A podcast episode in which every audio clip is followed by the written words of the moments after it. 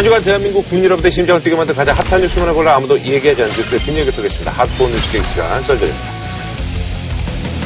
자, 한 주의 마무리 썰전과 함께하고 계십니다. 자, 오늘도 금주를 뜨겁게 달군 키워드, 인물, 이슈별로 저희가 총정리를 해드리겠습니다. 일요일 밤 9시 썰전 시작합니다. 이번 주 썰전 이슈 전해드립니다.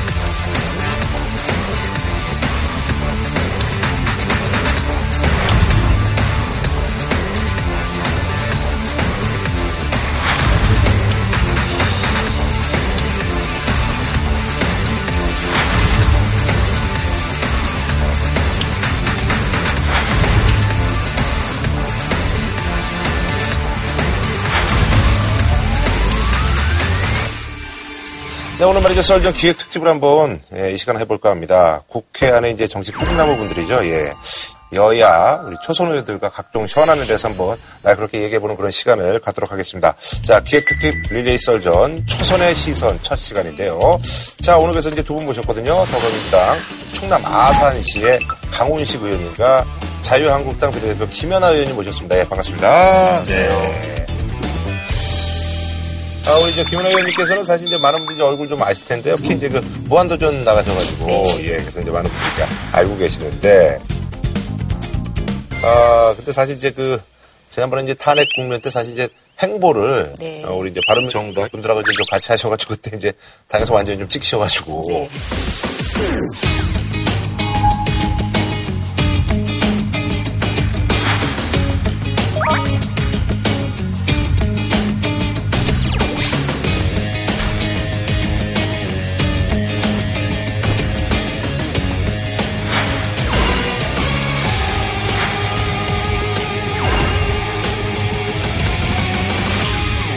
삼년 동안 이제 뭐 당원권 같은 것도 이제 좀, 어, 정지당하시고 그러셨는데 요즘은 어떠세요, 그래도? 어, 일단 작년에 네. 당원권 정지가 풀렸습니다. 네네네. 네, 그래서 어떤 분들은 미운 우리 새끼 뭐 이렇게 음. 했다고 하시는데 이제는 미운 오리 정도 된 것 같고요. 아, 그래요? 아, 그 이제 그 요즘 뭐 이제 초선 의원들끼리 하는 단톡방이 있나 보죠? 예. 당별로 조선 의원들끼리 우리 방 하나 만들자 이렇게 되는 거예요. 그럼 뭐 이제 사선 이상 중진도 뭐 단톡방 이런 게 있나요? 아니면 그분들은 좀 그런 문화에 좀 익숙하지 않아가지고. 네, 그렇군요. 아, 예, 예, 예. 어, 요즘 그러면 각 당의 어떤 그 이슈는 좀 다를 텐데, 자유한국당은 어때요? 요즘 견제도 있고 뭐 이래가지고 시끄럽던데. 어, 조용하던데요?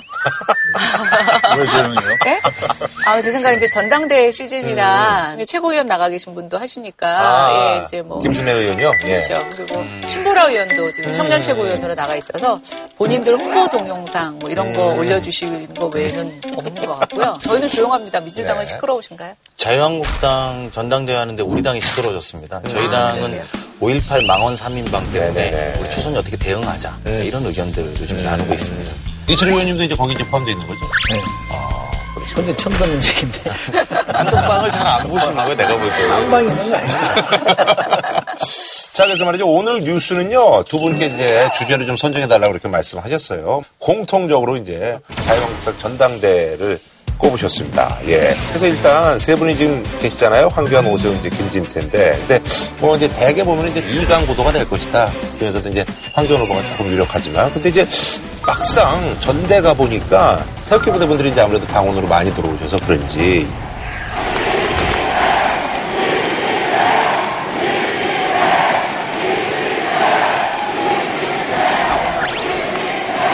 우리 후보 누구누구가 아니고 한국당을 한번 외쳐봅시다. 한국당! 한국당! 한국당! 예. 바로 이거죠. 예. 그만, 그만. 그만하세요. 현장 열기는 뭐 거기서 김진태 후보가 뭐 만만치가 않습니다. 그래서 지지자 대상으로 한 여론조사에서는 김진태 후보가 2위까지도 여론조사 그렇게 나왔어요. 예. 이게 지지자 그룹들의 이렇게 약간의 성격이 있는데 네네. 김진태 의원님 지지자들은 좀 현장에 적극적으로 아, 그렇죠. 출동하는 예, 지지자들이 예, 좀 맞습니다. 많으신 것 예. 같고요. 아마 다른 의원들은 좀 그런 거에 비해서는 음. 이렇게 마음으로 지지하시는 분들 또 현장에 직접 가시지 못하시지만 음. 근데 결국은 마지막에 투표를 누가 하느냐가 되게 중요하기 때문에 돌아오는 전당대회 때 네. 이제 마지막 개표를 해봐야 될 것 같습니다. 우리가 전당대회를 축제다 이렇게 말하면 보통 이유가 한 세 가지 정도 있어요. 네. 전당대회 순기능이. 네네. 첫 번째는 비전과 가치를 경쟁하는 장이죠. 네네네. 그리고 두 번째는 전당대회를 하면은 조직을 정비합니다. 뭐 지역위원회부터 다 정비를 하죠. 음. 네네네. 마지막에 세 번째가 국민 들에게 감동을 주면서 이제 우리가 맞아요. 축제라고 하는 거고 컨벤션 효과도 그래서 컨벤션. 효과도 예. 있는 거죠.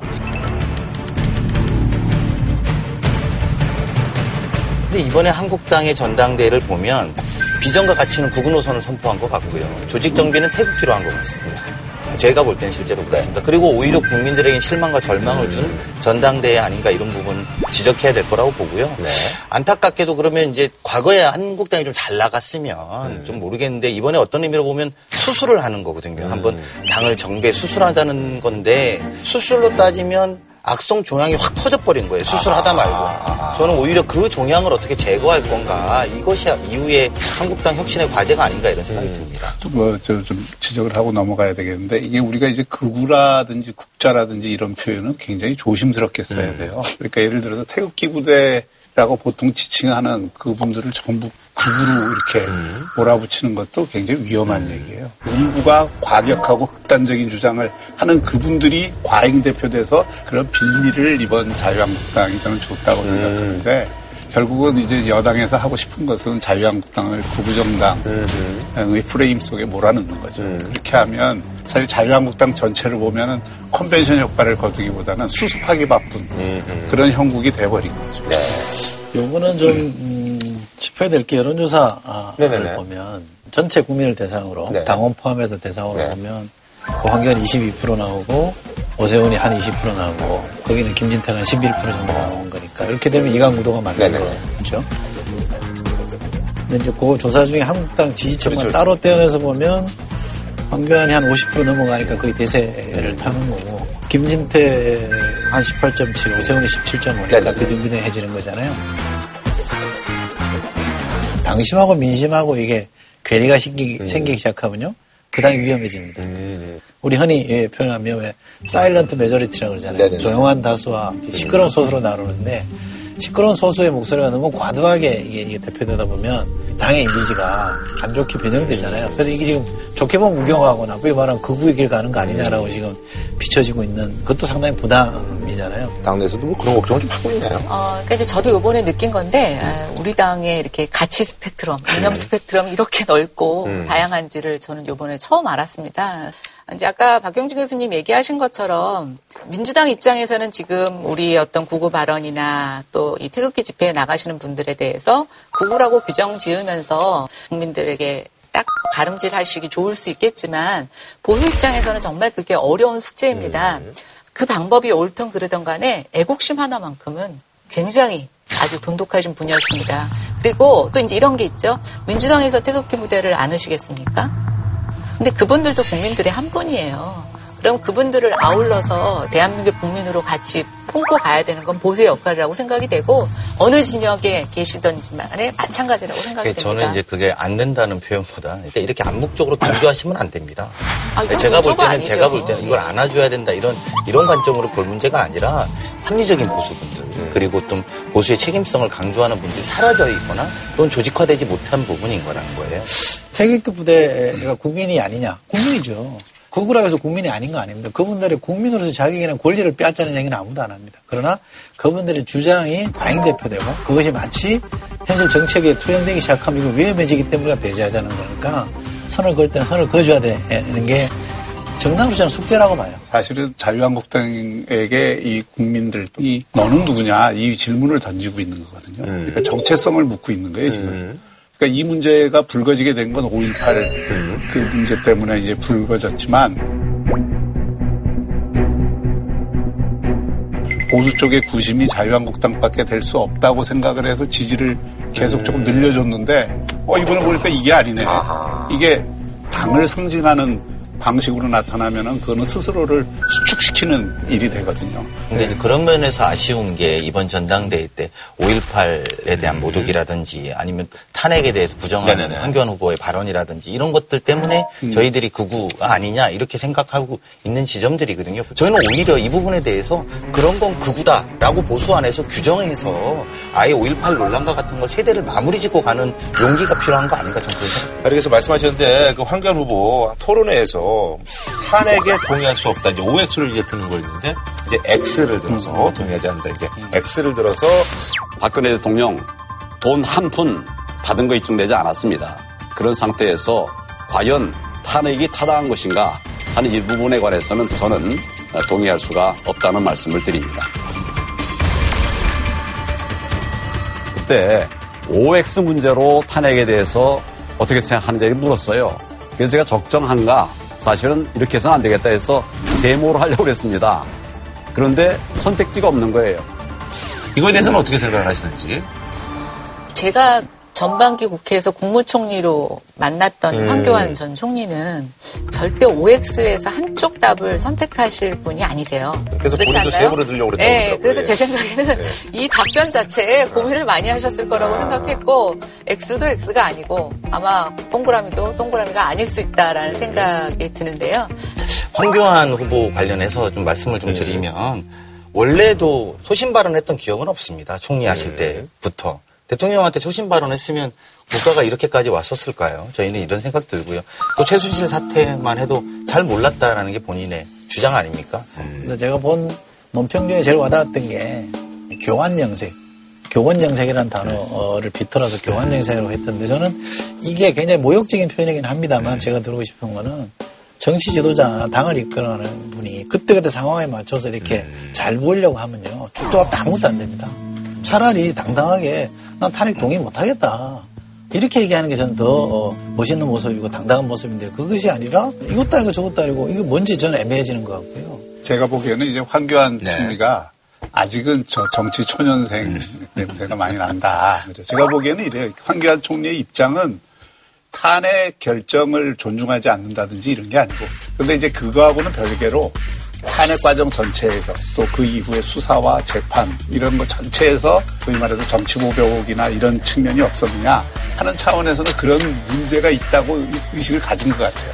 근데 이제 이게 두 가지가 좀 이렇게 중첩되다 보니까 많이 저는 꼬였다고 생각을 합니다. 네, 말이 얽힌 것보단 좀 더 심각하다고 보는 것은 본인이 이렇게 답변하십니다. 형사재판이 끝나기 전에도 탄핵을 받- 받았다. 이렇게 이야기하시거든요. 대통령은 불소추 특권이 있어서 형사건에 관련해서는 임기 중에 형사재판을 못 받게 돼 있습니다. 그래서 탄핵 제도를 우리가 분리해 놓은 것이죠. 그 탄핵이 돼야지 형사재판 할 수 있는 문제란 말입니다. 근데 지금 이거를 그럼 황교안 후보가 모를 거냐. 저는 알 거라고 봅니다. 아는데 형사재판이 끝나기 전에도 탄핵을 받았다라고 답변한 것은 과연 뭘까? 저는 친박 후보의 표가 지금 당장 아쉽다라는 판단을 했고 비겁한 답변을 하신 거다. 오히려 난 정말 아무것도 할 수 없었다. 자기 고통스러웠다. 차라리 그렇게 말한다면 오히려 박근혜 지지층의 표를 얻는데 더 나을지도 모릅니다만 그것도 아니고 마치 그 절차상의 문제가 있었다라고 지적한 것은 법률가로서 굉장히 심각한 오류이다. 저는 이렇게 생각합니다.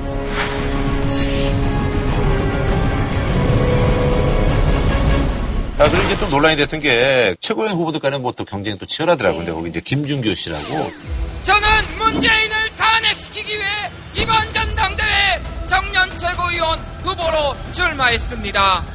저딴 게 무슨 대통령입니까? 저는 절대로 저자를 우리 지도자로 인정할 수 없습니다.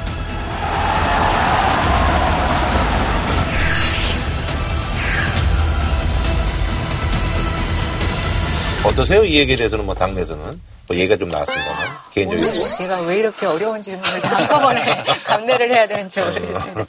이런 분은 대변 안. 자유한국당이 아, 예. 있는 현실입니다. 네, 그러니까 이제 이번에 전당대회를 보면서 우리 당에 이런 분들도 계시는구나라고 생각을 많이 했는데요. 이번에 오히려 우리가 이렇게 다 문제점을 좀 드러나면서 어떻게 가야 될지에 대한 방향성을 좀 찾을 수 있지 않겠느냐라는 생각이 한번 들고. 꺼내놓고. 예. 예, 그 다음에 이런 발언들에 대해서 뭐 본인도 사과했다고 하더라고요. 저도 이 자리를 빌어서 국민들께 사과를 드리고 다만 이런 청년들만 있는 것은 아니다. 그래서 새롭게 잘 해보, 해보겠다는 말씀 드립니다. 지금 이제 말씀 중에 국민께 사과했잖아요. 네. 근데 이, 이 친구는 유승민 의원의 편에 올라는 사과를 국민한테 안 해요. 선배 했죠. 어른들한테 사과. 선배들한테.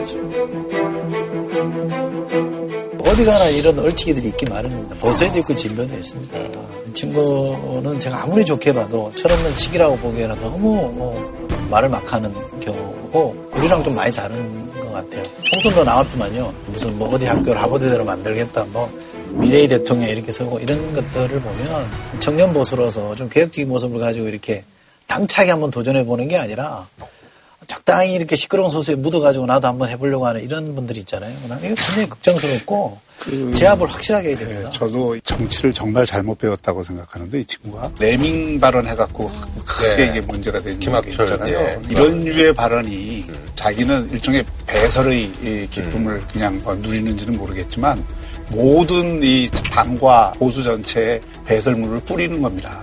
근데 이런 그 행위를 하는 데 대해서 당에서 아무 소리도 안 하는 것 자체가 저는 문제라고 봐요.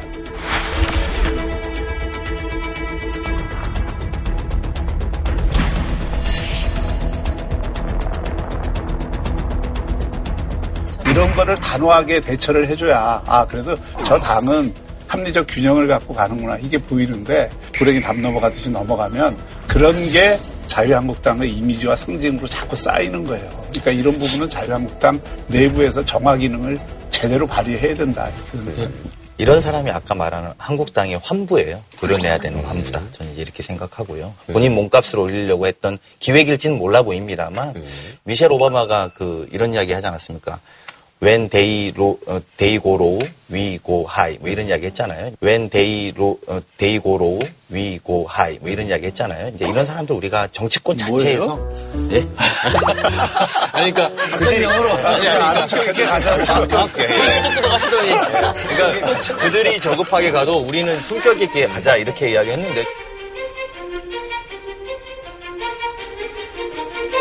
정치권 자체에서 네. 이런 거를 걸러내는 역할들을 자체에서 할 필요도 있어 보입니다. 그러니까 이제 저도 이번에 이제 이런 연- 일련의 사건을 보면서 당 지도부에서 이런 것에 좀 아픈 소리를 해주는 음. 것, 지적을 해주는 게 오히려 당에 더 도움이 될 텐데 왜 아무 말씀 안 하시나 그런 좀 안타까움이 그러니까 우리 저기 이제. 김 의원님한테는 저 다음권적인 뭐 3년 것도 했는데 어. 하나만 제가 더 붙이면 이 친구 한 말 중에 저땅 경선 대통령이 이런 얘기 했잖아요. 그 문재인이라는 사람이당 후보로는 저는 뭐 시민 누구나가 표현할 수 있다고 봅니다. 그거는 뭐 국민의 권리 잖아요. 옛날에 노무현 대통령도 국민이 대통령 씹고 욕하는 거를 뭐라 할 수 없다 이렇게 하셨잖아요. 그러나 대통령이라는 게 하나의 제도거든요. 이건 존중해야 됩니다. 그러니까 대통령이라는 걸 내가 싫다고 해서 막말하고 이거는 제도 자체에 대한 신뢰를 저버리는 거기 때문에 이런 사람은 정치하면 안 돼요. 제발 헌법에 있는 이 제도는 좀 존중하고 가자. 이게 좀 그걸 알고 보입니다. 발언했을 거라고 생각하지 그조차도. 모른다 이거지. 네 네. 알겠습니다. 예. 자, 다음은요. 우리 두 분이 이제 또 두 번째로 이제 갖고 오신 주제가요. 아무래도 이제 뭐 두 분이 또 제가 얘기 들어보니까 또 부동산 쪽에도 전문가시라고 하는데 역전세나 우려에 대해서 이제 좀 얘기를 저희가 해볼까 합니다. 예. 서울 아파트 전셋값이 15주 연속 떨어진 것으로 나타났습니다. 이렇다 보니 전셋집보다 세입자 구하기가 더 어려운 역전세난이 본격화하는 것 아니냐는 우려가 고개를 들고 있습니다. 그래서 여기에 대해서 이제 의견이 분분하더라고요. 두 분의 의견은 어떠세요? 네. 우리나라의 그 전세 보증금이 집값의 한 뭐 분포가 한 50에서 70% 네. 정도 차지하고 있는데 다음 세입자가 들어오지 못하면 이 지금 살고 있는 세입자가 나갈 수가 없습니다. 그래서 음. 제가 국회에서 처음에 들어오자마자 전세 반환금 보증보험을 의무화하자고 한 법률을 네. 냈었는데요.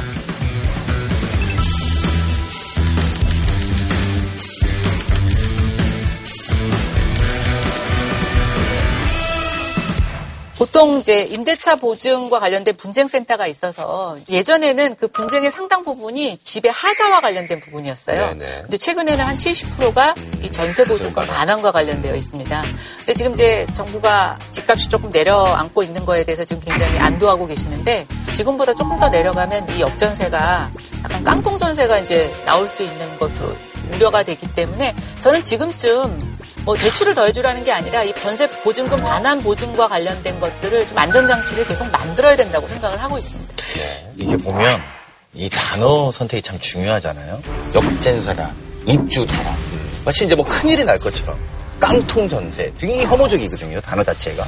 근데 역전세난. 사실 누구 입장에서 이야기하는 거냐면 집을 가진 사람 입장에서 이야기하시는 거예요. 그것도 한 채 가진 사람들은 역전세난을 겪지는 않습니다. 내가 내 집에 사니까. 실제로 2017년 통계에 보면 우리 주택 소유율이 55% 정도 됩니다.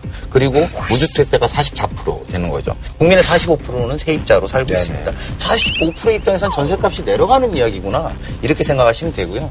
세채 이상 되시는 분이 7.5% 정도 되거든요. 전체 소유자 중에서 이분들은 이 문제가 심각할 수 있을 거라고 봅니다. 우리가 갭 투자에서 다주택 소유 이야기 처음 나왔을 때 604채 그리고 미성년자가 235채 이렇게 가지고 있는 사람들은 심각한 상황이 됐죠. 이걸 다 보상해 주려고 하면 문제가 심각해질 거라고 봅니다. 저는 그래서 이 대목을 오히려 주택 가격이 정상화되고 실수요자 중심으로 전환되는 과정이구나 이렇게 인정하는 것이 좀 바람직하다고 저는 생각하고요. 그렇게 계신 문제는 건데요. 아니라고 봅니다. 한 집 갖고 있는 사람들 중에 자기 집에서 살지 않는 사람 많습니다. 자기 집을 태주고 다른 집에 새들어 사는 사람들 많이 있고요. 그런 그럴싸한 숫자를 갖고 집 가진 사람과 세입자로 사는 사람을 자꾸만 대결 구도로 가져가시는 거죠. 왜 민주당은 세입자만 보호하고 한국당은 전부 집 많이 가진 사람만 보호한다고 생각하시냐는 거예요. 그렇지 않다는 겁니다. 아니, 그러니까- 제가 대출해 주자는 게 아니라 세입자로 살고 계신 분이 보증금을 제때 받아서 네. 나가게 해달라고 하는 거죠.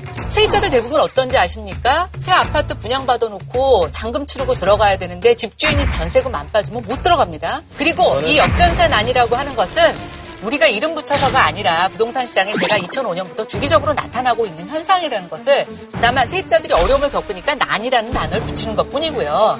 그다음 갭 투자의 시작은 박근혜 정부 했을지 모르겠지만 종지부는 임대사업자에 대한 대출 강화를 한 문재인 정부가 자, 종지부를 자, 찍으셨습니다. 좋습니다. 저기 아주 그러니까, 뭐 아니, 좋습니다. 저는 뭐이 부분에. 아니 제 문제인데 아니, 저도 이야기, 아니, 수 저도. 저도 양보할 수 네, 없어요. 제가 네. 분명히 말씀드리면, 아니, 제가 아까 말씀하신 주택임대차보호법을 사실 김연아 의원 내신 건 되게 긍정적이에요. 그런 면에서. 역전세란을 대비시켜주기 위해서 보험을 들자 2, 3일 상격을 두고 법안 여러 개를 내셨는데, 2, 3일 사이가 아니고요. 아니, 그러니까 제가 말씀도 드리고, 그게 예. 중요한 게 아니고, 그래서 아, 제가 중요하죠, 팩트인데. 팩트가 그렇게 중요하면 내가 아까 말한 숫자는 왜 안 중요하다 그래요? 숫자도 중요하지. 다 맞아, 들어보세요. 그래서 저는 뭐냐면, 아니거든요. 예, 그리고 그 전세값이 우리가 지금 많이 떨어졌다 네네네. 하는 걱정도 있다라는 것도 맞습니다. 지금 같은 경우에 울산하고 경남에만 좀 이게 좀 두드러지게 나타나고 있는 현상입니다.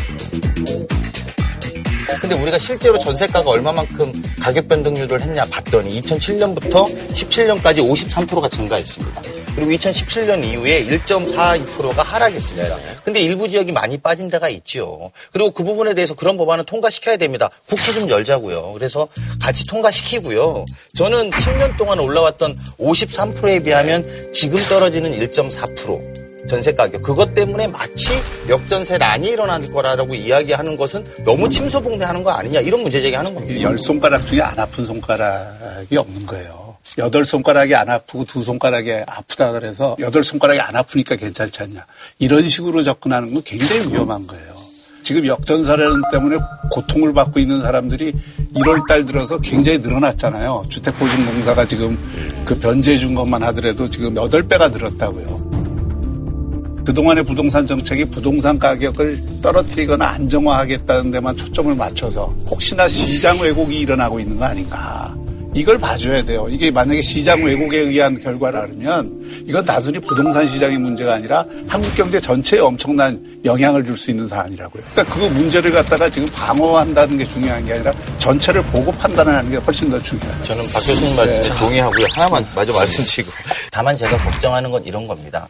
노동의 가치보다 이런 투기의 가치들이 너무나 과거에 인정받아왔던 걸 우리가 더 이상 용납해서는 안 된다는 겁니다. 저는 오히려 어떤 의미로 보면 이미 부동산 시장은 심각하게 왜곡되어 있는 현상이 오랫동안 벌어지고 있는 것이고 궁극적으로는 이제 더 이상 투기로 집 사는 시대는 좀 끝내야 된다는 게 국민들에게 알려질 필요가 저는 있다고 보는 겁니다. 세입자로서는 완전히 이 속수무책이냐면 지금도 HUG라 그래서 주택도시보증공사에서 7억까지는 해주잖아요, 같은 경우. 근데 이 7억을 보증받으려면 돈을 그렇게 많이 안 내요. 지금 제가 어젠가 물어보니까 80만 원인가. 아, 그러니까. 나중에 그러니까. 사후 들어가지고 변제를 받을 수가 아니요, 없고요. 아니요. 그러니까 사후에 지금 들어도 돼요. 6개월 정도만 남으면 돼요. 아니, 그러니까 어제 지금- 제가 확인한 바에 그러니까 하면 지금 역전세를 아니는 게 아니, 그러니까. 일어나고 있잖아요. 아니 그러니까 나갈 때 내 돈을 못 받는 게 문제 아닙니까 그죠? 이거는 보증공사를 통해서 상당히 해결이 되는 부분이 돼 있다는 거죠. 그다음 집주인의 문제가 있는 거 아닙니까, 그죠? 그동안 많이 올랐잖아요, 전세가가. 아까 이거 통계를 얘기했더니만 10년 동안 전세 가격이 50%가 넘게 올랐습니다. 그러면 그 사람이 집값이 오를 때 또는 전세값이 오를 때 얻었던 혜택은 그 사람이 투자해서 얻은 거니까 사회가 뭐라 할 수 없는 사안이고 그것이 빠져서 어? 약간 어려움이 겪는다 그러면 무조건 정부가 나서 구제해줘야 된다? 이럴 수는 없는 거잖아요. 그 지금 그거는 그그 같이 형편성에 맞춰봐야 되는 이런 거죠. 이현 정부의 부동산 정책이 투기를 잡겠다 그래서 강남에 이렇게 집중이 됐잖아요. 근데 지금 사실은 역전세란으로 인해서 고통을 받는 데는 강남이 지금 중심이 아니에요. 지방이 훨씬 더 심각하게 되고 그리고 또 하나는 지금은 매매가 전체가 전체적으로 떨어지면서 또 전세가가 떨어지는 이 측면이 있다 이거예요. 그러니까 이거는 굉장히 심각한 거예요. 이거는 왜 그러냐면 그게 매매가라는 게 강남 집값이 15억이었다가 10억이 떨어지는 거하고 3억의 집을 갖고 있는 사람이 그게 2억이 떨어지는 거하고는 그거는 개념이 다른 겁니다. 이거는 부동산 시장 전체 뿐만 아니라 경제 전체에 미치는 영향이 굉장히 크고 또 그 과정에서 생기는 역전세난 같은 경우에는 감당이 안 될 수가 있어요. 집주인들이. 역전세라는 게 안 생긴다는 게 아니고 있다 나온다는 말이죠. 그런데 이게 광범위한 현상으로 생겨서 정부가 정책적으로 대응할 상황까지는 안 왔다는 거 아닙니까? 그리고 서울도요. 서초에서 제일 많이 빠졌고 나머지 빠진 데는 노봉인데 이건 1%도 안 돼요. 그러니까 서초에서 많이 빠졌다는 얘기는 서초가 그동안 집값이 많이 올라서 전세가가 많이 올라갔다는 얘기 아닙니까? 그죠? 너무 많이 오른 것에 대한 반작용으로 이해하시면 되는 거지. 아니, 그러니까 그거는 왜 서초만 얘기하세요? 다른 지방에 아니, 빠진- 떨어진 데도 얘기하시는. 거고 서초만 서초만 서울만 얘기하- 보시니까 서울을 얘기하는 거고요. 거지, 1.4%가 빠졌는지 이거는 중요하지 않아요. 아니죠. 내가 3억의 전세를 지금 보증금을 냈는데 갑자기 3억에 들어올 사람이 없어서 2억 5천이라는 거예요. 집주인이 5천을 못 내주겠대요. 그럼 세입자 어떻게 해야 되냐고요. 그런 걸 살펴보시라고 하는 거지. 이걸 문재인 부동산 정부 정책이 잘못됐다. 이런 것까지 왜 확대 해석을 하시냐고요. 그런, 걸, 그런 건 잘 챙겨서 보고요. 근데 저희는 이제 이렇게 보는 거죠. 부동산 크게 시장이 왜곡된 것처럼 이야기할 필요는 없다라는 거고 이게 그렇게 큰 문제라고 볼 수준은 아직 아니라고 이야기를 하는 겁니다. 네네네. 아니, 그래서 이제 뭐 마지막으로요. 지금 임대차 분쟁 조정에서 임대인이 조정을 거부하면 이게 이제 뭐 네. 큰 의미가 없다. 그래서 이제 어, 법안 개정안을 내셨다고요? 예, 이게 이제 2016년에 낸 건데 저희가 임대차 분쟁 조정위원 회를 만들어 놨는데요. 임차인이 조정을 신청을 하는데 집주인이 응하지 않으면 조정이 성립이 안 돼요. 그래서 제가 2000년 9월에 이거 법 통과시키려고 요거 하나만 개정안으로 해서 올렸어요. 여러 개 섞으면 같이 안 될까봐. 근데 그게 통과가 안 누가 됐어요. 반대했어요? 예? 그건 모르겠어요. 왜 몰라요? 아시면서 알면서 왜 그때 그래서 여당이 반대한 거지. 한국당이 반대한 거예요. 그래서 정확하게 정확하게 이야기하세요. 그- 여기 그러니까 와서 좀 정확하게 해주세요. 국민들한테 정확하게 공부를 해야지. 두 분이 마지막으로 갖고 오신 주제가 공수처 설치 얘기인데요. 예, 문재인 대통령이 국정원과 검찰, 경찰을 개혁할 전략회의를 직접 열었습니다. 아, 비뚤어진 권력기관의 그림자를 벗는 원년으로 만들자고 강조하면서 공수처 신설 법안과 수사권 조정 법안, 자치경찰 법안이 연내에 국회를 통과할 수 있도록 내성적으로 임해 주실 것을 간곡하게 당부드립니다. 대통령과 청와대, 정부 또한 이들 기관의 감시 견제 대상이 될 것입니다. 요즘 또 이제 여론도 10명 중에 8명이 어, 찬성한다 이런 여론조사 결과도 있는데 자유한국당 빼고는 이제 나머지 4당은 공조를 해서 패스트 트랙에 이제 올리는 방안을 이제 논의하고 있다고 하는데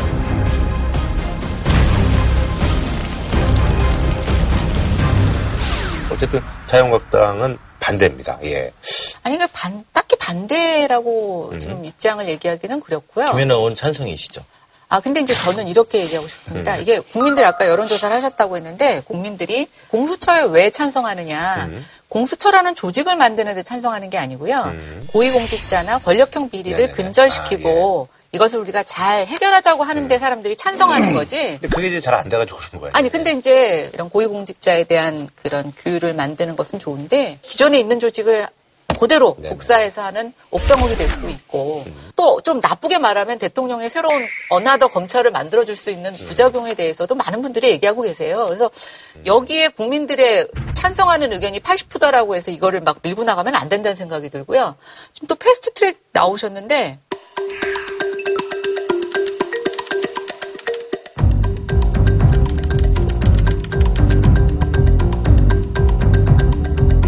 저는 이게 오히려 국민을 속이고 많은 분들이 얘기하셨지만 패스트트랙을 하게 되면 훨씬 더 기간은 길어집니다. 그러니까 저는 이제는 우리가 여기서 정말 실질적인 것을 가져오는 게 중요한 거지 공약이었다.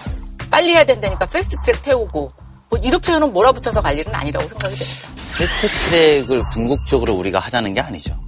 사실은 패스트트랙은 중요한 전략입니다. 패스트트랙에 올려놓으면 날짜라도 최종 시한이 정해지는 것이니까 그 사이에서 한국당이 전향적인 입장으로 나오셔서 협상에 같이 임해달라는 게 저희들의 근본적인 말씀이고요. 저희가 한국당을 배제하고 패스트트랙이 중심이 돼서 이번 거를 통과시켜보자 이런 입장은 전혀 아니란 말씀드리고 싶습니다. 공수처의 역사를 보면 사실 96년에 제일 먼저 제기됐던 거 아니에요. 그랬다가 2004년에 노무현 정부 때 다시 이게 제기돼서 한 20년 끌어온 건데 이 두 가지입니다. 하나는 이 소위 말해서 어떻게 하면 고위공직자 비리나 부패를 제대로 수사할 수 있을 것인가 하는 문제의식 하나 하고 매번 정권마다 정치적인 수단이 되고 있는 이 검찰을 어떻게 네네. 개혁할 건가 이 두 가지 문제의식이라고 봐요.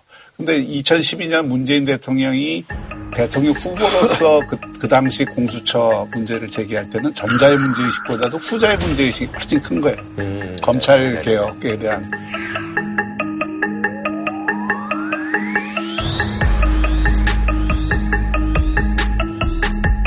검찰 개혁에 대한 문제의식이 굉장히 크게 이게 공약으로 당시 제기되고 그 공약으로 했기 때문에 지금 이걸 해야 된다는 건데 공 수처 관련해서 저희가 원내대표단이라고 있잖아요. 대통령이 한번 이제 점심을 한번 청와대에서 이렇게 사준 적이 있는데 그때 이 얘기를 한번 하시더라고요. 공수처 얘기를 꺼내시면서 참여정부 때 이 공수처라는 걸 왜 처음에 그때 하려고 했냐면 청와대를 비롯해서 이렇게 권력을 쓰는 가지고 있는 사람들 의 비리를 누군가가 좀 성형 없이 조사했으면 좋겠다.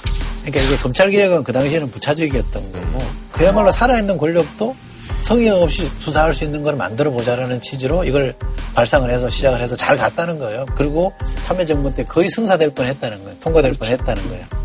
근데 마지막에 공수처가 다루는 대상 중에 국회의원을 집어넣는 바람에 안 됐다는 거예요. 이 국회의원이 포함되어 있거든요. 그래서 이 문제는 저는 이렇게 생각합니다. 이게 역으로 여당이 실어야 될 사안이에요. 왜냐하면 지금 지금 법무부가 만들어 놓은 안에 의하면 어떻게 되냐면 공수처장은 누가 추천하냐면 국회에서 추천합니다. 국회에서 두 명을 추려서 국회의장이 합의하면 추천하게 돼 있고요. 또 인사청문회를 거치게 해놨습니다. 대통령이 실제로 사람을 임명하는 게 아니라 국회 추천을 받아서 하게 되는 사실상 국회가 지명하는 사람을 처장으로 만드는 조직을 만들어 놓으면 저는 성역 없이 부패 수사를 할 수 있다고 보거든요. 공수처가 생기면 제가 만약 공수처 검사라 그러면 야당 보다는 여당이 타겟이 될 거예요. 야당을 비판하거나 잡는 거는 지금 검찰도 해요. 근데 살아있는 권력을 못 잡는다라는 게 비판이잖아요. 그러면 살아있는 권력부터 타겟으로 할 겁니다. 근데 이제 한국당 안에서 보면은 그런 여당을 표적으로 하느냐, 야당을 표적으로 하느냐 그런 게 아니라 이런 실질적인 운영과 관련해서 이게 정말 독립성이 운영될 수 있겠느냐. 굉장히 그런 실무적인 좀 고민들이 굉장히 강하다는 생각이. 그리고 제가 볼 보니까 박영선 사개특위원장님도 절충안을. 예, 절충안을 내셨더라고요.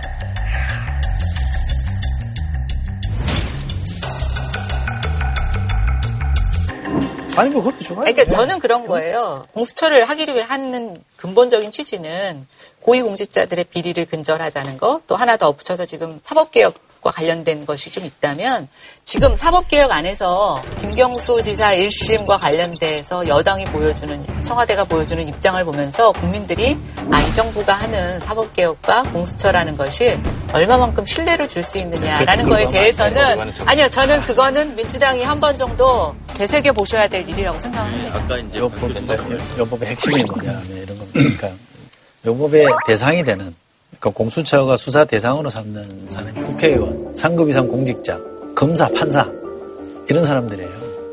우리 사회 누가 봐도 불신받고 있는 그룹들이잖아요. 이 사람들 대상으로 공수처를 만들어서 한번 해보자는 거는 저는 국회의원이 반대하면 오해받잖아요. 저거 지들 조사한다 그러니까 하기 싫어서 안 하는구나 이런 소리 들을 것 같아서 나는 국회는 더 적극적으로 해야 된다고 주장을 해야 되는 게 맞고 저는 지금 오히려 거꾸로 입장에서 그 할 수 있다고 생각해요. 할수 있다고 생각하는 게 지금 이 정부처럼 검찰을 통치권의 한 수단으로 이렇게 마구잡이로 활용하는 이런 환경 하에서는 오히려 공수처 같은 게 좀 필요하다. 활용을 못해서 지금 죽겠는데. 지난 1년간 적폐청산이 어떻게 이루어졌는데. 활용을 못해서 죽겠다고요. 자, 저는 이 공수처가 그것이 갖는 실효성이나 이런 것보다도 정치적 프로젝트로 지금 진행이 되고 있는 거잖아요. 근데 이거는 국민적 명분도 있고 하여튼 여러 가지 그게 있기 때문에 야당이 자꾸 이거를 반대하는 것처럼 비치면 비칠수록 저는 야당이 이 손해를 볼 가능성이 있어요. 이런 왜 문제들은 정치적 프로젝트라고 아, 저는 이게 공수처라고 하는 것을 전 세계적으로 하는 데가 별로 없어요. 이게 되게 싱가포르나 뭐 말레이시아나 홍콩이나 이런 나라들 일 뿐이지. 보편적으로 모든 나라가 하지, 하고, 있- 하지 않고 있는 걸 왜 하냐 이런 문제제기는 맞다고 봅니다만 그렇기 때문에 정치적 의도가 있다 이렇게 해석하는 건 감흥이 잘못됐다고 지- 보고요. 지금 그리고 공수처를 그렇게 이렇게 따지면 그렇게 밀어붙이면 따지면 어떻게 밀어붙입니까? 밀어붙일 힘도 없는데. 그러니까 그것도 저는 안 여권의 맞는 입장에서 얘기. 보면 그것도 안 네, 맞는 네, 얘기. 예, 예. 이게 안 맞는 얘기. 근데 예외적인 게 너무 대한민국에 수세. 수세에 보이지 네, 알겠습니다. 말라고 제가 그 정말 할건 하면 되지. 예, 예, 예. 또 하나 말씀드리고 싶은 것은 수처 관련해서 검찰은 반대 안 합니다, 솔직히. 제가 사개특위 위원을 한번 했는데 그때 검찰총장하고도 편하게 이렇게 얘기를 해보면 국회의원 들어가서 안 되는 거면 국회 빼고 검사 판사만 넣어라도 한번 해보자. 라고 나올 정도로 부정적이지 않습니다. 검찰은 하자는 거예요. 저는 사실은 검찰이 반대 안 한다 그랬지만 검찰이 굉장히 반대한다고 합니다. 검찰이 반대하고 검찰이 로비하는 방식이 뭐 자기들이 대놓고 반대한다고 얘기합니까? 다 쿠션 쳐서 다 하는 거예요. 또 우리 과거 왜다 해봤잖아요. 제가 잠깐만. 설명을 해드릴게요. 근데 공수처는 왜 반대를 아- 하지 않느냐 그러면 지금 정부 안에 의하면 공수처는 수사할 수 있는 범죄가 제한적으로 있어요. 그 제한적 범죄는 뭐냐, 뭐 직권남용이나 뭐 뇌물이나 이런 거 하거든요. 이거 검찰이 자기들을 못하게 막아버리고 공수처만 하라 그런다 그러면 검찰이 반발할지 모르겠지만 양쪽이 다 할 수 있어요. 그 경쟁을 시켜놨습니다. 그거는 주로 지금 검찰이 어디서 하냐면 서울중앙지검으로 보면 특수부가 합니다. 게다가 이 업무를 하는 특수부 검사가 다 따지면 한 60명 가까이 됩니다. 공수처 전체 검사가 25명입니다. 지금 법에 의하면. 그리고 규모도 여기는 완전히 헤비급이고 여기는 그냥 25명밖에 안 돼요. 이거 가지고 검찰이 반대할 이유는 저는 없다고 생각합니다. 그 이유 그러니까 그걸 받아들여야죠. 예, 말씀드릴게요. 그게 너무 순진하게 생각하시는데 검찰이 중수부 없앨 때에도 얼마나 반대를 했어요.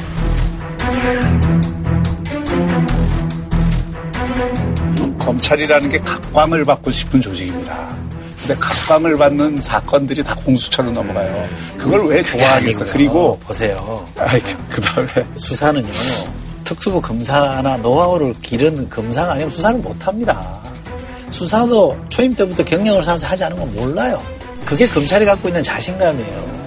상대가 되겠습니까? 제가 검찰이면 이걸 왜 반대하겠어요? 아니 근데 이게 지금 다 찬성하시는 거 아니에요? 지금은 아, 취지에 예, 같이 이제. 취지 자체는 다 동의하시는 거니까 좀 야당이 적극적으로 하셔갖고 좀 하면 되죠. 나는 야당. 아니고. 그러니까 야당이 그러니까 다 제발 다 동의하고 계시면 하면 되죠. 뭐 정치적 의도가 있으니 못 믿어서 네? 안 하겠다 이런 얘기는 하지 마시라 이 말이에요.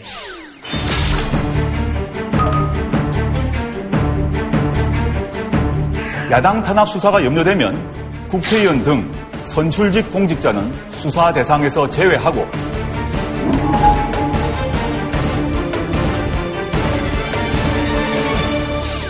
제가 말씀드리면 야당을 해보니까 예, 야당을 해보면 저는 느끼는 건데. 예. 일단 야당은 사실은 뭔가 요구하고 계속 문제 제기할 수밖에 없어요. 그리고 그거에 대한 해결의 실마리를 풀어주시는 건 여당의 몫인데요. 근데 여당이 요즘 여당답지 않으신 것 같아요. 어, 국회에는 지금 거대 야당 두 개가 있는 것 같아요. 이 대목에서 우리가 되짚어봐야 되는 것은 오히려 국회의원 자체가 지금 이런 거를 통과 못 시키기 때문에 국회가 불신받고 있는 지점들에 대해서도 저는 한번 되뇌어 볼 필요가 있다고 봅니다. 실제로 이게 많은 부분은 사회 지도층, 특히 정치권에 대해서 스스로를 깨끗하게 만드는 과정으로 갈 수 있다고 저는 보기 때문에 이 순기능이 작동돼야 된다고 봅니다. 자, 그럼 말이죠. 이제 초선의 시선으로 본 정치권 뉴스로 제가 한 줄 평하면서 마무리 짓도록 하겠습니다. 이 고기를 잡으려고 연못에 물을 말리는 그런 물을 펌해서는 안 된다. 요즘 유행하는 걸로 지금까지 이런 전당대회는 없었다. 폭망인가 절망인가. 자유한국당 사는 대로 생각하지 말고 생각하는 대로 사는 정당이 됐으면 좋겠습니다.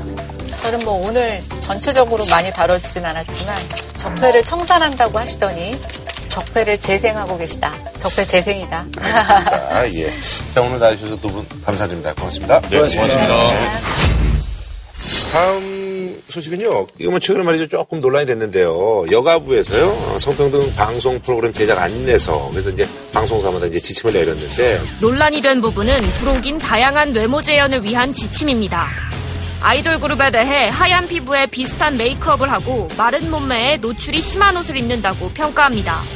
외모가 쌍둥이처럼 획일적이라며 비슷한 외모의 출연자가 과도한 비율로 나오지 않도록 해야 한다고 권고합니다.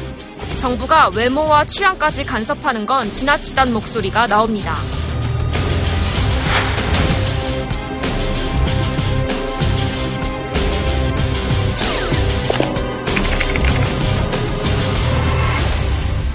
여가부가 일을 매끄럽지 못하게 처리하는 바람에 문재인 대통령이 제일 피해를 본 것 같아요. 오늘 여론조사 갤럽에서 나온 걸 보니까 20대 지지율이 떨어졌어요. 뭐 여러 가지 이유가 있겠지만 지난주부터 금주까지 이렇게 확 떨어진 거는 지난번 다루었던 HTTPS 네네. 포르노 네. 그 규제하는 그거하고 이번에 이 여가부 이 안내서 이슈가 뭐 그런 그 두 가지 거. 예. 다 왜냐하면 이 젊은 사람들의 자유를 중시하는 자율을 음.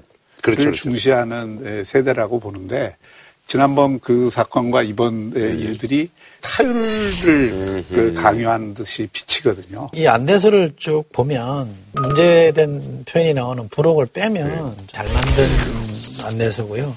뉴스 프로 보면 남자 앵커, 여자 앵커 나오잖아요.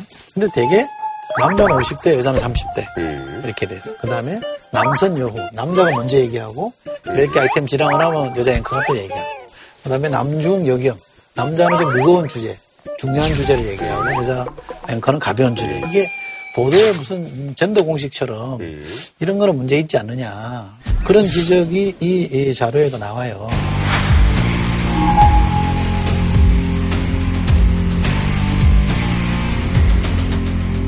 아이돌 그룹이 다뭐 쌍둥이처럼 닮았다.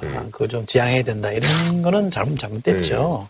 의욕이 넘쳐서 잘못된 거기도 하고, 그걸 만약에 소급해서 보면 행정 편의주의 또는 뭐 국가가 다 나서서 뭔가 좀 계도해야 된다. 이런 발상으로 연결되는 측면도 있긴 합니다만, 저는 그렇게까지 보고 싶지는 않고, 어쨌든 왜 히포시라고 그래서 유엔에서 하는 양성평등 캠페인을 하고 있잖아요.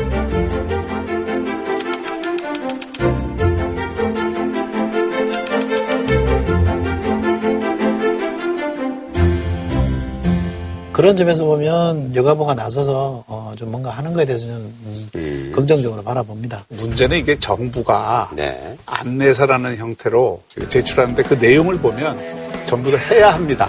합니다. 합니다. 그러니까 전부 머스트로 돼 있어요. 네네네. 그러니까 이게 에, 정부가 이런 해야 한다라고 하는 것으로 방송이나 이런 데에서 이 지침을 주게 되면 방송이나 이런 그쵸. 데에서는 거기에 대해서 신경을 안 쓸 수가 없잖아요. 이게 자율로 해야 될 일과 타율로 규제하거나 또는 간섭을 해야 될 일을 좀 구별을 이거 차지해 좀 했으면 좋겠다. 양성평등을 내용에 반영하는 거는 그 방송사들이 해야 될 일이죠. 또 그런 거를 평가하라고 방송통신심의위원회도 있고. 그런 거 아니에요. 그러니까 여가부 입장에서는 양성평등을 이렇게 이렇게 좀 했으면 좋겠다는 의견은 낼 수 있지만 계몽 국가적인 어떤 또는 국가주의적인 그런 모습으로 표출되는 것을 바람직하지 않거든요. 뭐 사실 이 자료는 2017년부터 지난 정부부터 나왔던 자료로 이번에 업데이트하면서 잘못된 표현을 넣는 바람에 이제 문매를 맞은 건데 저는 과도하게 문매를 맞고 있다고 생각합니다. 사실은 좀 필요한 문제 제기를 하고 있는 거거든요. 우리나라가 이제 양성평등 지수나 이런 거 따져보면 낮은 수준이란 말이죠. 그럼 이걸 어떻게 해서 여가부는 좀 끌어올리고 싶은 생각이 있으니까 이러저러한 방법을 쓰는 거라고 저는 생각하고 근데 그게 이제 강제적이냐 부록 말고 앞에 있는 내용 꼼꼼히 읽어보면 좋은 방송 사례라 그래가지고 쭉 제시를 하면서 이렇게 해주면 좋겠다 저렇게 해주면 좋겠다라는 거니까 이거는 그야말로 가이드를 잘 해주는 건데 부록에서 이제 그런 실수를 한 거다 이 말이죠 그런 점에서 저는 음, 필요한 일을 했는데 표현 하나 때문에 다 잘못된 것처럼 언론이 너무 선정적으로 이걸 보도하는 것에 대해서는 좀 저는 좀 음, 걱정입니다. 언론도 좀 차분하게 이 문제를 봤으면 좋겠어요.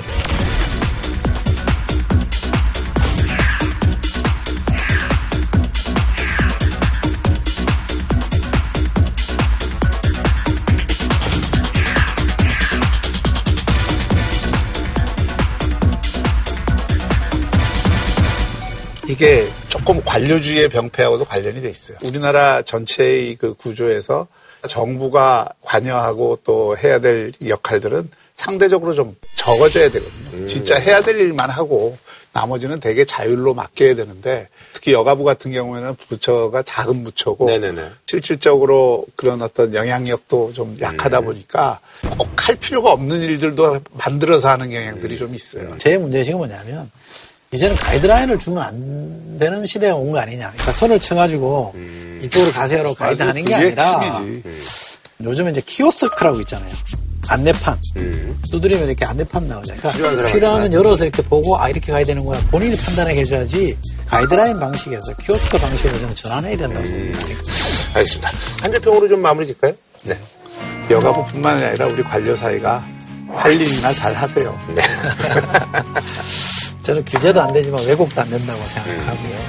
그럼에도 불구하고 키포시는 계속돼야 되고 우리가 갈 길이 라고 네, 알겠습니다. 네, 에, 저희는 다음 주에 인사드리도록 하겠습니다.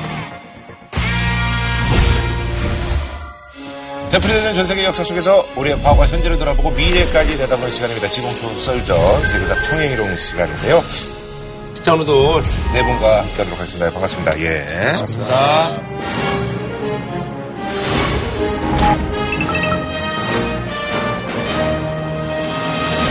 오늘 말이죠. 특별히 저희가 멕시코 출신의 아주 젊은 방송인 아주 다재다능한 크리스티앙 함께 하도록 할 텐데요. 예. 예, 반갑습니다. 저 멕시코에서 온 크리스티안 부르고스라고 합니다. 네네. 오늘 저희가 이제 그 크리스티앙을 또 부른 이유가 네. 다른 이유가 좀 있습니다. 근데 안타깝지만 또 현실이기도 하니까요. 그렇죠, 그렇죠. 예, 그래요. 사실 오늘 이제 주제가요. 마약입니다. 마약. 예.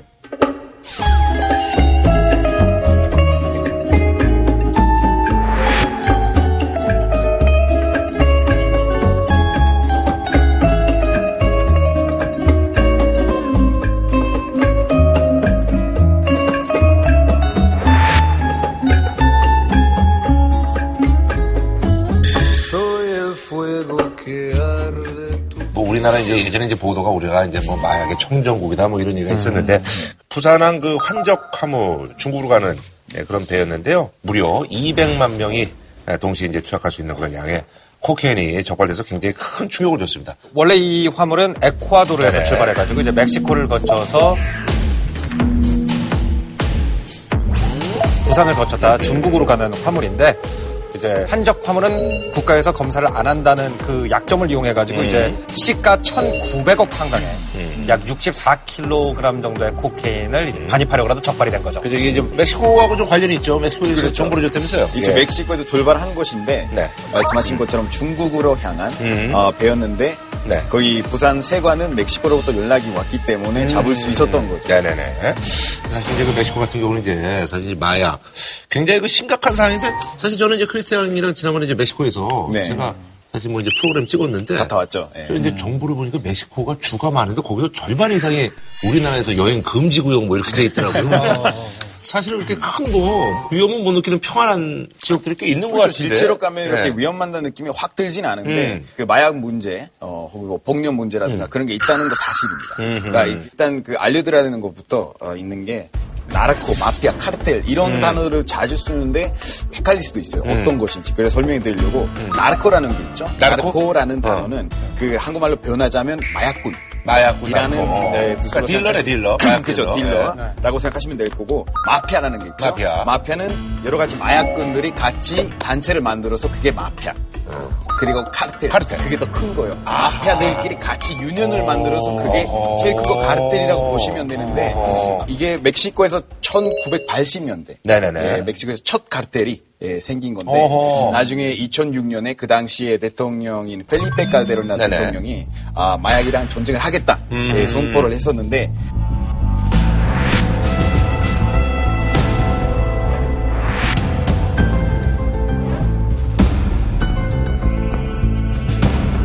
(18만) 명 어우. 넘게 예, 예, 죽었었고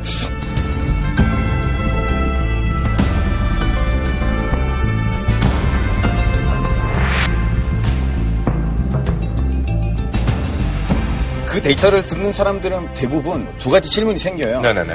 이렇게 오랫동안 전쟁을 해왔는데 아직도 왜 해결이 안 되느냐. 네. 이게 멈출 수 없는 문제거든요. 음흠. 왜냐하면 어떤 카르텔의 number one을 음. 없애버리면 음흠. number two가 number one이 되고. 네. 그런 문제가 이제 반복적으로 되니까. 네네네. 그리고 두 번째 질문은 마피아가 어떻게 어쩌다가 이렇게 많은 힘을 음. 얻게 됐었느냐. 사실 부정부패 때문이라고 네네네. 보시면 될 것 같아요. 왜냐하면 옛날에 마약꾼들이 정부에 일하고 있었던 사람들 뇌물하고 그렇죠, 같이 그렇죠. 자기 편으로 만들었기 때문에 그 지금까지 힘이 많이 어마어마해졌죠. 아니 그 멕시코에서는 그저 방송하는 도중에 저기 마약이 뭐 출연자 주머니에서 떨어진 것도 그렇죠. 그게 굉장히 유명했었죠. 어. 굉장히 유명한 MC 두 명 있었어요. 거의 음. 국민 MC라고 보시면 돼요. 음. 같이 방송을 하고 있는데 거기 이제 춤추는 건너가 하나 있어요. 음. 그래서 춤추다가 쥐기 바닥에 눕혀서 작은 봉투를 떨어뜨려요. 음. 근데 그 봉투는 코카인 봉투예요. 아하.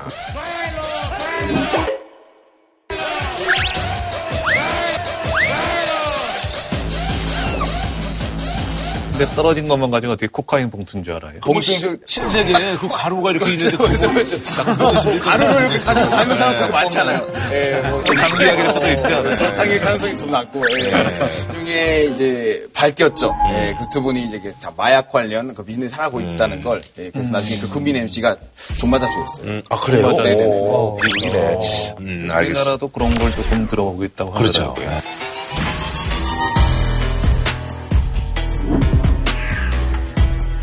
우리나라에 들어오는 것 2018년 7월까지만 조사한 것이 397, 음. 이게 2천억 원 정도 상당의 마약이라 그러고 네네네. 그걸 이제 앱이라든가 랜덤 채팅 같은 걸 통해 가지고 이렇게 파는데 음. 나르코에 해당되는 그런 운반책이 이제 10대 청소년도 있다. 네네네. 우리나라가 이게 마약 정정국이 아니다. 어? 그러는 거죠. 어, 사실 중국 같은 경우는 사실 뭐 굉장히 살벌하잖아요. 뭐 사형당하고 막 이랬잖아요. 예, 그렇습니다. 예. 그 한국 사람도요, 음. 그 김씨라는 네. 사람이 사형이 되었고요. 음. 그 중국은 뭐 아편 존재의 맞아요. 기억이 있기 때문에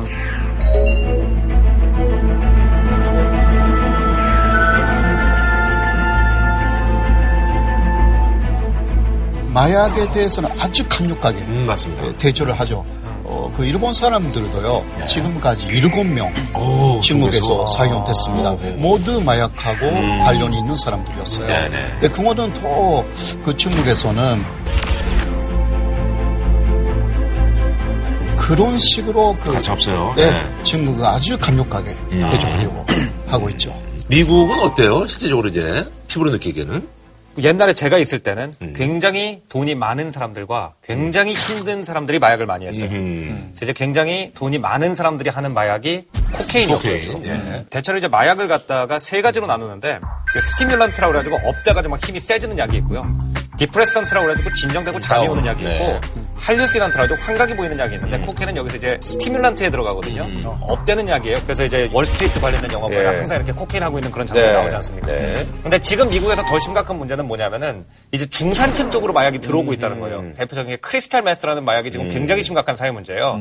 crystal meth의 문제는 뭐냐면은 혼합해가지고 만드는 레시피 같은 것들이 10대들 사이에 공유가 되고 있다는 거죠.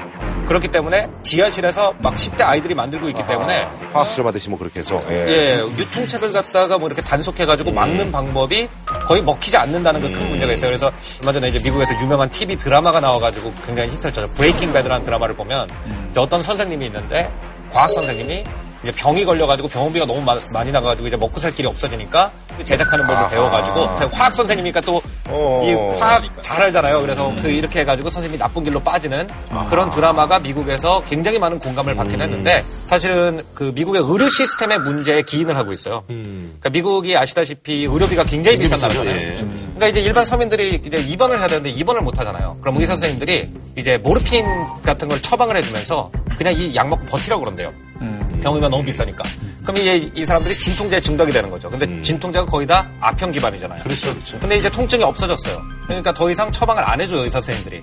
근데 이미 중독은 돼 있는 거예요, 몸이. 그러면 이 사람들이 그때 그 기분을 느끼기 위해서 크리스탈 메트에 중독이 되는 경우가 많아서 이런 경로를 통해 가지고 미국의 옛날에는 마약 안전지대라고 생각되던 중산층들 사이에 이런 마약이 엄청나게 많이 번지고 있는 네네. 미국의 가장 심각한 사회 문제 중에 하나입니다. 네네.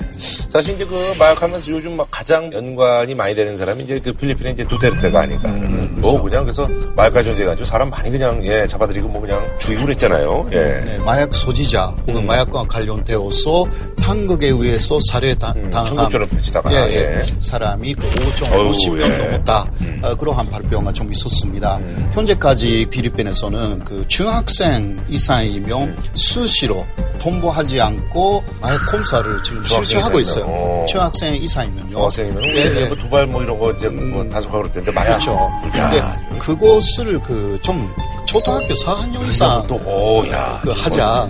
어, 그런 식으로 선생님들도 수시로 무작위로 그렇게 검사하겠다 라고 그렇게 발표가 가장 말도 안 되는 건데 그만큼 이제 심각하다는 얘기 아니겠습니까? 예. 동남아 지역은 옛날부터 마약 문제가 굉장히 심각했던 게 우리가 대체로 아편 전쟁의 피해자 그럼 중국을 생각을 하잖아요. 근데 중국에서 아편을 키웠던 게 아니라 대영 제국이나 네덜란드 제국의 제국주의자들이 그 아편을 재배하기 좋은 곳이 어디였냐면 지금의 필리핀, 인도네시아, 태국 이런 곳이어서 대영 제국이 철수했을 때 아니면 네덜란드 제국이 철수했을 때 이미 얘네들이 만들어 놓은 양귀비 밭이 이렇게 있던 거죠. 그것이 이제 유통망을 통해 가지고 중국으로 가는 게 아니라 자국에서 퍼져버리면서 이 나라, 나라들의 마약 문제가 굉장히 심각해졌죠. 멕시코 같은 경우는 그 아주 그 유명한 그래서 탈옥도 몇 번 하고 카르텔 두목이 있잖아요. 예, 예. 자포 구스만, 화킨 구스만 로에라라는 음. 사람인데 네네. 어, 이제 멕시코 북쪽에 있는 지역에 시날로아라는 지역에서 시날로아라는 카르텔. 운영을 했던 예. 그 분이신데 어, 돈이 엄청 많았어요. 그렇죠. 돈은 뭐 돈이 많이 많았다는. 이유는 마약을 옮길 수 있는 방법들이 많았기 때문이었던. 거였어요. 그러니까 터널을 만들고 터널. 터널을, 터널을 통해서 미국으로 마약을 옮길 수 있었고 그리고 만약에 어떤 터널을 막혀버리면 네네네. 그러면 조종사를 고용해서. 네, 그래서 하늘 통해서 마약을 이제 옮길 수 있는 그런 방법도 있었단 말이에요. 탈옥한 얘기도 좀 해주세요. 네, 예. 가록은 어, 두 번이나 했었죠. 예. 탈옥한 얘기도 좀 해주세요. 네, 예. 다록은 어, 두 번이나 했었죠. 예, 첫 번째 다록은 감옥에서 그 세탁, 예, 세탁기. 예, 세탁 영화 같은 데서 보면 쓰고 그렇죠. 나오잖아요. 어, 정말 네. 영화 같은 예, 다록을 첫 번째로 하셨고 두 번째는 터널 터널 만들고 예, 엄청 긴 터널 만들고 다록을 할 수 있었던 거죠. 엄청. 그래요.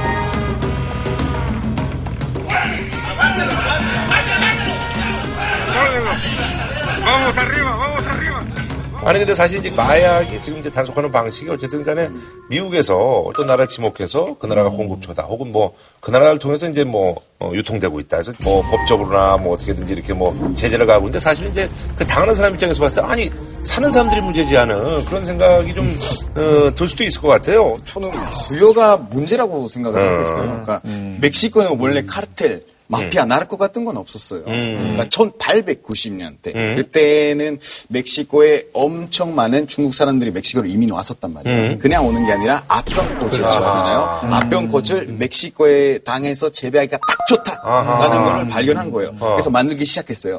근데 그 당시에 미국에서 2차 세계대전 터진 거죠. 네, 그래서 내 군인을 위해서 모르핀, 에로인 많이 필요하는데 아편콧을 통해서 그걸 구할 수 있거든요. 멕시코 사람들도 붙어서 만들기 시작했는데 아하. 그때부터 경쟁이 최초로 생긴 거죠. 그때 그 narco라는 게 생기기 시작했었던 건데 뭐 처음에는 아편꽃이었고 나중에 마리화나로 갔었고 나중에 cocaine으로 갔었지만 그것만 바뀌었죠. 하지만 우리 number one client가 항상 미국이었다. 아하, number client. 그런 사실을 무시하면 안 될 것 같아요. 수요 자체가 없으면 문제가 없는데 그래서 멕시코 사람들이 굉장히 억울해해요. 미국에서 매일매일 마약 들어가고 마약으로 꽉 찬 비행기들이 계속 어디 여기 지나가고 사람들이 마약하고 있는데 전쟁은 미국엔 없다. 정쟁은 멕시코에 있는 아하. 사실 그 일본 같은 경우도 사실 이제 과거 역사에서 보면은 전쟁 때 예. 이제 우리나라에도 이제 뭐 아, 일본은 정말 그 죄가 많은 나라예요. 예, 양귀비가 뭐 일본 사람들이 많이 예. 일부러 뭐 일본은요 사실 그 전쟁으로 치러야 되고 음. 그리고 그 식민지 지배해야 되기 때문에 상당히 그 자금이 필요했습니다. 자금도 군사적으로 또 이제 군인들한테 예, 예, 필요했고 그렇습니다. 예. 그래서 그 일본은 한반도에서 네네네. 굉장히 많이 양귀비를 재배하고요. 1939년 그러니까 추일 존재 이후는 한 반도 전체에서 재배를 하기 시작합니다. 물론 일본은 이곳은 그 중국에 쓴다. 그런 면목이었어요. 그러니까 중국으로 침략하고 있었기 때문에 중국을 사실 망하게 하기 위해서 그 목적으로 했는데 한국 사람들도 엄청나게 충독이 돼요. 그런데 일본 사람들한테는 교육을 엄청나게 해가지고 절대 마약을 쓰지 말아라. 그러니까 일본의 죄는 아주 크다고 저는 생각합니다. 사실 그 아까 나왔던 필로폰이 있잖아요. 네네네. 그것도 그것도 일본의 발명품이거든요. 예. 처음에는 노동자들한테 피로 회복제로 쓴 그렇죠, 거예요. 그렇죠. 그러니까 합법적인 약이었어요 처음에는. 이 광고도 오늘의 피로는 오늘에 풀자, 필로폰 이런 식으로 어, 광고를 하고 그랬었는데 1950년대가 돼가지고 이게 마약이다 해가지고 그때부터 단속하기 시작한 거죠. 우리 저 사실은 남미 쪽이라든지 아메리카 대륙이 이제 원조인 게 많잖아요. 그래서 고추도 그렇고, 그렇죠. 고구마도 그렇고, 많잖아요. 옥수수도 그렇고, 네, 그렇죠. 코케인도 역시 마찬가지로. 코케인도 그랬죠. 거기 안데스 지역 쪽에 그 당시 원주민들이 기원전 3천년 전부터 이미 먹고 있었던 거죠. 코카 잎을 먹으면 배고프지도 않고 그렇죠, 그렇죠. 목마르지도 않고 어. 그리고 고산병 어. 없애주는 어. 그런 그걸로 유명을 했었는데 아하. 나중에 스페인 사람들이 와서 식민지에 어. 했을 때 일을 시킬 때. 강제로 시킬 때 어. 예, 많이 먹였어요. 그럴 때도 그렇고, 산업혁명 때도 당연히 그러겠어요. 일을 많이 시켜야 되니까. 애기들한테 먹이기도 했어요. 아, 산업혁명 때도 당연히 그러겠어요. 일을 많이 시켜야 되니까. 애기들한테 먹이기도 했어요. 아. 왜냐하면 이제 당시 여성 노동자들이 그냥 고달프게 일을 해야 되는데, 그다음에 이제 아기를 보려니까 힘들단 말이에요. 그러니까 자는 게 좋다는 거죠. 음, 에너지 그러니까 이제. 아편이 포함된 약을 이제 아기들한테 먹여요. 다운이 되니까. 젖먹이들한테. 예. 그러면 하루 종일 자죠. 그러니까 영양실조가 되고 막 그냥 아편 그것 때문에 이제 신경이 이상해지고 음. 그래가지고 서너 살짜리가 노인처럼 막 주름살이 지고 막 그렇게 됐다고 막 그래요. 아니, 근데 그 저기 프로이트는 코카인 복용을 대중화하자 그렇게 주장한 이유는 뭐예요? 프로이트가 이제 코카인을 해봤더니만 자기가 생각하기엔 이것만큼 좋은 약이 없다. 어. 이 코카인 먹고 이제 활동을 하면은 내가 잠도 안 자고 계속 이렇게 아. 할수 있다. 어, 좋은 약이다. 그러고 자기 절친이 있어요. 음. 자기 절친인데 이 사람이 아편 중독으로 고생하고 있었거든요. 그러니까 코카인으로 이걸 해결해 보자. 음. 더센 걸로. 어, 그래서 아편 중독가 해결이 됐대. 근데 코카인 중독으로 죽었대.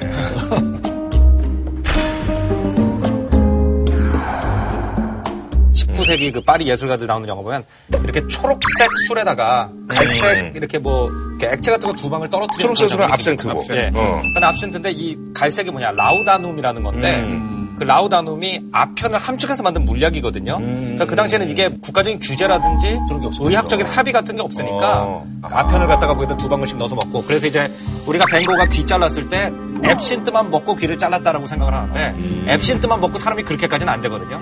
앱신트에다 라우다눔을 섞었기 때문에 그 정도까지 미친 거죠. 사실 마약 문제를 해결하기 위해서 각 사회에서 이제 노력을 많이 해야 되거든요. 멕시코는 어때요? 지금 마약 문제가 너무 많이 심각해지다 보니까 당장 해결하기가 좀 어려워요. 하지만 우리 그 노력들을 많이 하고 있는 거죠. 그러면 교육이 우선이다. 그래서 막 교육 페어라고 네. Drug Abuse Resistant Education이라고 그게 줄여서 말하면 영어로 there, 그 there. 도전하라는 there. 네, 그런 뜻인데 어떤 걸 도전하라는 거냐면 마약을 거부하는 거 도전하는 음. 그게 미국에도 똑같이 써요. Dare to say no. 그렇죠, 그렇죠. Dare to say no. 이런 지금 이제 어린 에, 친구들의 학교 에, 방문해서 마약을 하면 이런 아, 안 좋은 일이 생길 수도 있다. 그런 얘기를 더 많이 해주면서 교육을 많이 시키고 있다고 보시면 네네. 예. 우리 교수님은요? 예, 그 이봉한 적이 있어요 한국에서. 근데 그때 어떤 그 진통제를 줬어요. 그 의사 선생님이 이거 마약이라고 그랬어요. 예, 그러니까 한국에서는 그 의료 목적으로 어느 정도 대상포진 같은 거 이제 뭐 저기 걸리면 예, 예. 그걸 줘요. 처방전. 그렇죠. 근데 그 먹었더니 굉장히 좋은 거야. 아, 이게 결국 마약인지 아닌지. 예, 그러니까 지금 완화된 거잖아요. 그러니까 엄청나요. 근데 그것뿐만이 아니라 그 다음에 어, 그게 무슨 약이었지? 어떤 유혹이 있는 거예요. 물론 저는 그거 찾지는 않았어요. 중독이 된다는 게 바로 유혹에 넘어가는 엄청난 힘을 갖고 있어요. 그러니까 정말 조심해야 되는 그럼요, 그럼요. 것이 네. 아닐까 그렇게 생각해요. 예, 그래요. 뭐 끝으로 마약 문제와 관련해서 한 줄평으로 좀 마무리 짓도록 하겠습니다. 예. 아, 저는 이렇게 생각해봤는데 어, 진정한 마약은 마약 김밥이다. 마약 김밥? 아, 농담이고요. 아, 마약 맞잖아요. 마약 김밥이죠. 제가 막내가 보니까 저 웃음 드리려고 제가 예. 예, 말씀한 건데 예, 예. 내전은 부정부패로부터 시작한 것이다. 예, 라고. 그래요, 맞아요. 예. 그 관리들이라든지 이런 데서 조직 좋은 비호가 없으면 그게 그렇죠. 하루살까지 성장할 수 없는 거죠, 사실은. 그래서 우리나라 정부 시스템이 깨끗해진다면 쉽게도 해결될 수 있지 않을까. 그렇죠. 어느 정도 해결은 될수 있을 것 같아요. 예. 마약 중독은 병이고 마약 권하는 사회는 병들어 있다. 네네네. 대여 교육 받을 때 배웠던 그 문장. Just say no. 그냥 Just say no. Come on, take it. No thanks. 단순하게 아니오라고 그래요. 말하세요. 그러니까 아무리 유혹이 있더라도 네. 아니오라고 말하세요. 마약을 그만두느냐 혹은 인간을 그만두느냐 아, 이런 식으로 교육을 해야 된다. 그렇게 생각합니다. 사회가 일단 건강하면은 사실 그렇게 이제 대량으로 유통되고 이런 것들은 막을 수 있지 않을까 하는 그런 생각을 해보면서 이 시간 마치도록 하겠습니다. 네, 고맙습니다. 진한 국물 설렁탕 도가니탕 전문점 푸주옥 공무원 강의는 에듀피디 신선한 초밥 다양한 즐거움 쿠쿠 화물 콜센터는 화물맨에서 백화점 상품권을 드립니다. JTBC